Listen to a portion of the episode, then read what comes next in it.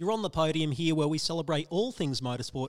And joining us right now on the podium is the man that's going to be anchoring this weekend's motorsport coverage for Network 10. It's Matthew White. Matt, thanks so much for taking the time today. No worries, Jason, anytime. A lot of controversy surrounding this big event in Melbourne and a lot of, a lot of it going on away from the track. Talk about this latest scandal involving Ferrari. Yeah, look, it's an interesting one. I, I, scandal's probably a, uh, a broad word to use across this, and, and the, the, reason why I sort of question the word scandal is we actually don't know what the scandal part is. We, we don't really know the details of what's been going on. So to backtrack in simplest terms, 2019, Ferrari were incredibly fast along a straight line, especially. Um, the teams, as in motorsport world, always do, had their suspicions that something was going on with fuel flow and all sorts of stuff. Um, they questioned it, as they've all got a right to do.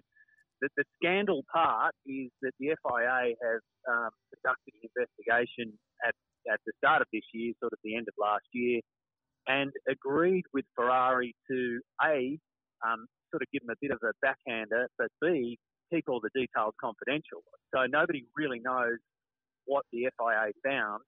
Uh, nobody really knows why the investigation was actually held in the in the first place. You know, given that teams complain all the time, that doesn't mean you need an investigation. So there's a lot of question marks around that. Look, you know the size of Ferrari. Everybody knows the importance of size and political power that Ferrari has in this game. So once all that came out, the teams who aren't aligned to Ferrari all got together and said, no, we're not going to stand for this. We're going to put out a statement saying this is ridiculous. It needs to be transparent. Um, any of the findings in the hearings should have been made public, um, and we don't agree with it.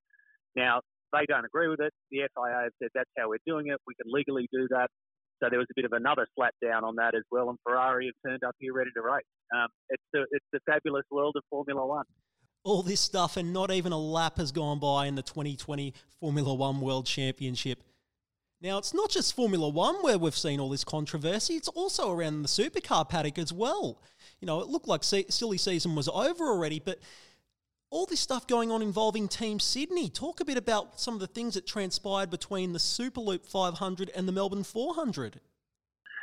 Look, mate, I don't know the details of what transpired, but I do know that um, James Courtney, in particular, as you, as you, saw, we had him penciled in to um, be on RPM last Sunday, not the Sunday gone, but the Sunday before that, um, which he agreed to do. On the Saturday afternoon, there was a statement put out via social media in particular that JC wasn't going to be at Team Sydney effective immediately. Um, you would have seen that his backer from Boost Mobile, his sponsor from Boost, who he's been thick as thieves with and been very loyal with, uh, and I actually spoke to James at Adelaide about having um, that sponsorship come with him and how important that was to him.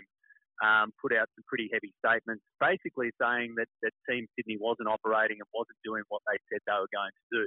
Now, their commercial discussions, their confidential discussions, I don't know if it's money, I don't know if it's, um, you know, resources. I, am not really sure. And I don't think we ever will know because that's between them. What the outcome is, is that one race, one event into the season, we've now lost effectively one car, although they'll try and fill it. The Team Sydney um, scenario, which was pumped up pretty heavily by supercars and by a bunch of sponsors, including Coca Cola, um, has now been reduced to a bit of a shambles. They're going to have to get back on their feet. You've got the Tekno Autosports guys, the Jono Webb, who's a terrific fellow, you know, absolutely, um, absolutely well regarded in this uh, pit lane, who's now trying to oversee this. And we've lost James Courtney from the championship, a former champion, you know, one of the bright sparks, um, very, very well known driver. And he's now no longer racing as of this moment. So it's a bizarre situation. But again, this is what happens in motorsport, and this is what happens in the commercial world. The commercial world at the moment is not easy. It's not an easy game to play, and motorsport operates um, through that, you know, through that pipeline. So it's a bit of a mess, mate. Um, I'm, I'm hopeful that Team Sydney will get back on their feet. You know, maybe this is just a few teething problems. We'd like to think so. Um, and I, I would love to see, you know, guys like Jono and his dad, Steve Webb, still be involved in pit lane and get this thing up and running. And supercars are determined to make it happen. So we'll have to sort of wait and see where that one's going to play out. So what does all this mean for James Courtney now?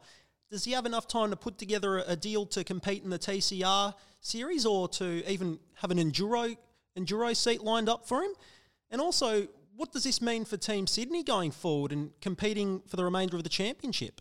Uh, you probably have to ask James, but go fishing seems like the most likely outcome at the moment. I mean, it's a hell of a time to have to walk away from from any seat in any category. You're up and running. You know that all the seats are filled. You know, we've got guys like Garth Tander sitting on the sideline. We've got guys like Michael Caruso sitting on the sideline. We've now got James Courtney sitting on the sideline. You know, your James Moffats, all that kind of stuff. So it's not a good reflection of the state of the game at the moment in that we can have those experienced drivers not have a drive. It's all very well and good for, you know, GT, for instance, and, and to have their, their enduro drives locked in, and they're good enduros, and it works for them at this stage of their career. For James, A, he doesn't have a drive. B, pretty much all the enduro drives are gone.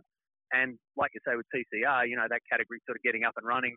Uh, I don't know how many seats are available there. So my gut feeling is that um, James will stay involved in supercars. I know supercars as an organisation want him to stay involved. Um, you can't stop drivers from driving anything. You know, they'll drive go karts if they can't drive a supercar just to get behind the wheel. So I think my gut feeling is that JC will will stay within this, um, you know, under the tent of supercars, whether that remains a full time drive in the future or uh, an enduro drive at the end of this year. That sort of remains to be seen. I don't think we've lost him completely it'd be a bummer if we did.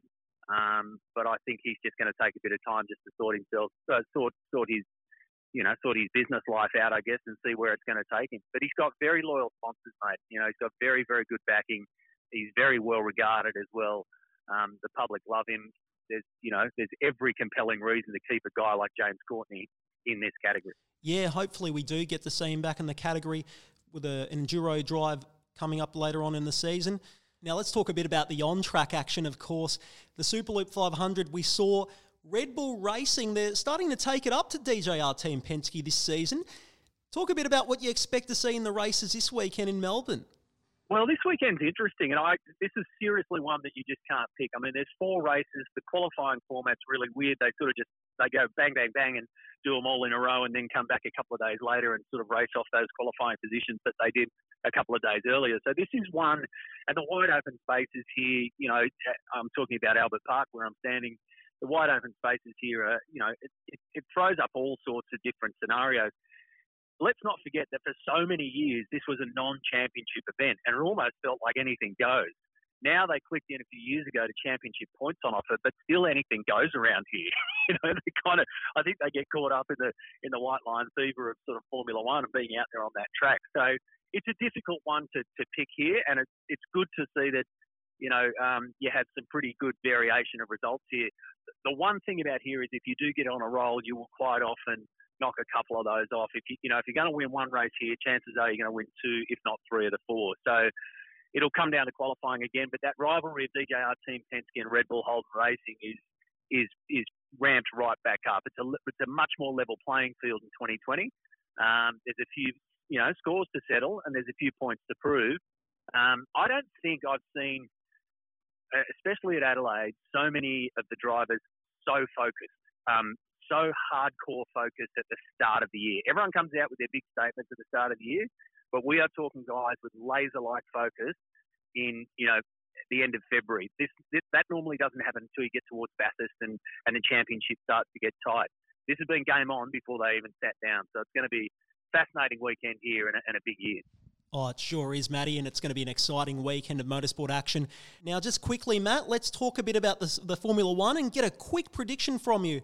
What do you think the podium's going to be from the Formula One this weekend? Ooh, okay, Hamilton, Leclerc, Verstappen, in no particular order. Fantastic. We can catch all the action with yourself and also Alan Jones and Mark Webber across this weekend on Network 10. Matt White, thanks so much for taking the time on the podium. No worries. Thanks, mate.